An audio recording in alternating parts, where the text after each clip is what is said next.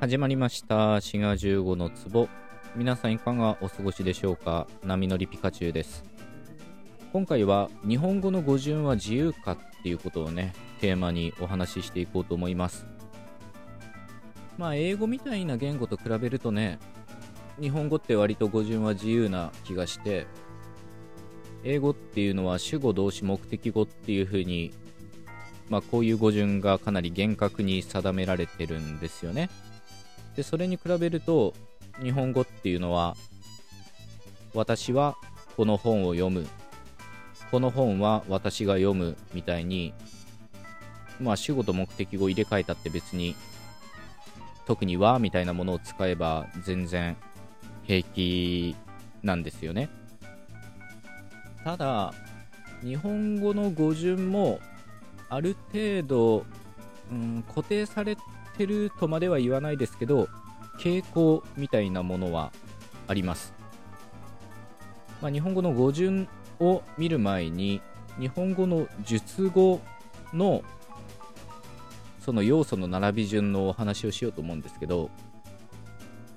例えば桜が咲くかもしれないねって言った時桜があ桜がちゃうわ、えー、咲くかもしれないね。桜が。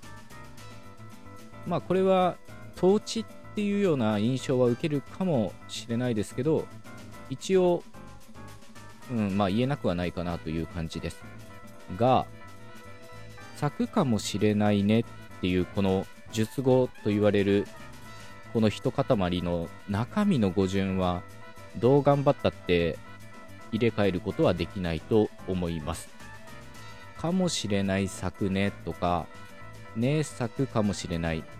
とかまあどうやったって無理で咲くかもしれないね。この語順語順じゃないのか。この要素の順番しか許されません。そもそも日本語のこういう述語の要素っていうのは叙述内容とモダリティというのに分けることができます。叙述内容っていうのはまあ、一言で言えば客観的事実みたいなもので、ここで言う桜が咲くにあたるものです。それに対してモダリティっていうのは、話者の話し手、あるいは書き手の心的態度を表すもので、かもしれないねがモダリティにあたります。で、このモダリティっていうのも、また2つに分かれて、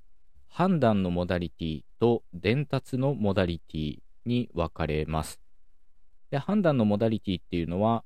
叙述内容、客観的事実に対する話者の判断。まあ、まさにかもしれないっていうのは、桜が咲くっていう事実に対する、まあ、話者の判断ですよね。あんまり説明になってないかもしれないですけど、まあそういうことです。一方、伝達のモダリティっていうのは、聞いてる人、聞き手に対して働きかけるようなモダリティ。まあ、ここだとねに当たるものですけど、確認とか問いかけとか、まあ、そういった機能があります。で、日本語の述語っていうのは必ず、叙述内容、判断のモダリティ、伝達のモダリティという順番でしか、まあ、出てこれないんですね。この順番は入れ替えることができません。桜が咲く、これが叙述内容かもしれない、これが判断のモダリティ。そして最後のねというのが、聞き手に対するモダリティ、伝達のモダリティ。というふうになっています。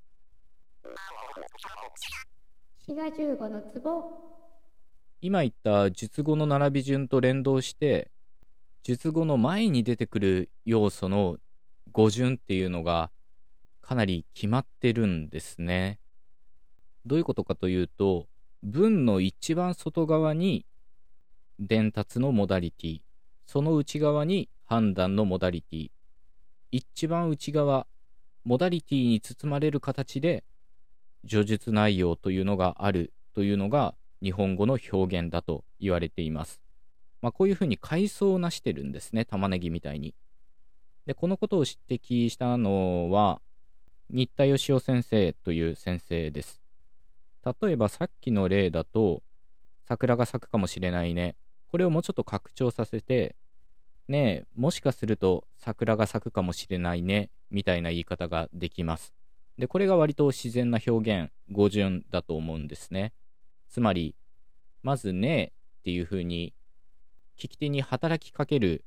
まあ、関東詞っていうかな、まあ、そういったものが出てきます。この頭に出てくるねっていうのは、一番最後に出てくる修助詞ねと連動してる、まあ、こうしてるということになります。その次に出てくるのは、もしかすると、これはかもしれないっていう判断と、まあ、連動してるというわけなんですね。で、この2つのモダリティに包まれる形で桜が咲くというのが、何て言うんですかね、表現の文の一番内側にあるということになっています。もうちょっと別の例を見てみると、まあ、今回のサムネがね、一応そういうことになってるんですが、やや字が小さいですかね。えー、概要欄にも同じものは貼っつけておこうと思いますが、ねえ、きっと今頃ずっと犬が走っているだろうね。こういった場合も、やっぱり玉ねぎみたいにこう、包まれていくような関係になっていて、まあ、ねえっていうのは最後の伝達のモダリティのねと連動していて、で、その内側にあるきっとっていうのは判断のモダリティのだろうっていうのとこう連動しています。で、ここまでがモダリティです。モダリティだけじゃなくて、この叙述内容、客観的事実にも階層性があると言われてるんですね。どういうことかというと、叙述内容だけ言うと、今頃ずっと犬が走っている。今頃っていうのは走っているのる、つまり現在と連動しています。で、その内側にずっとっていうのが、ているっていう、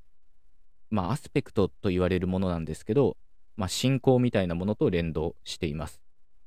で、一番内側に犬が走るっていうのがあるんですね。なので、ねえ、きっと今頃ずっと犬が走っているだろうねという文は、一番外側にねえと修助詞のねっていうのがあります。で、これが伝達のモダリティで、その内側にきっとだろうという判断のモダリティがあります。で、叙述内容は叙述内容で階層をなしていて、今頃と現在のるっていうのがあって、その内側にアスペクトのずっとているっていうのがあって、一番内側に犬が走るというのがあるんですね。滋賀15の壺こういうふうに日本語の表現は階層的になっていて、まあ、そのためにある意味述語の要素の順番と連動してその前に出てくる副詞やら何やらの順番も、まあ、ある程度傾向があるということなんですね。でさっきの犬の例文だと走っているっていうのが叙述内容の部分だったわけですけど、当然これはもっと拡張することができて、走る、走らせる、走らせている、走らせていない、走らせていなかったみたいに、アスペクトやテンス以外にも、刺激とか受け身とか、ボイスと言われるものとか、あるいは、何々ないみたいな否定っていうのも、叙述内容に含まれるものです。で当然こういったものは順番を入れ替えることができませんよね。走らせないとは言うけど、走らなせるとかは当然言えませんよね。まあ結論を言うと、日本語のその述語の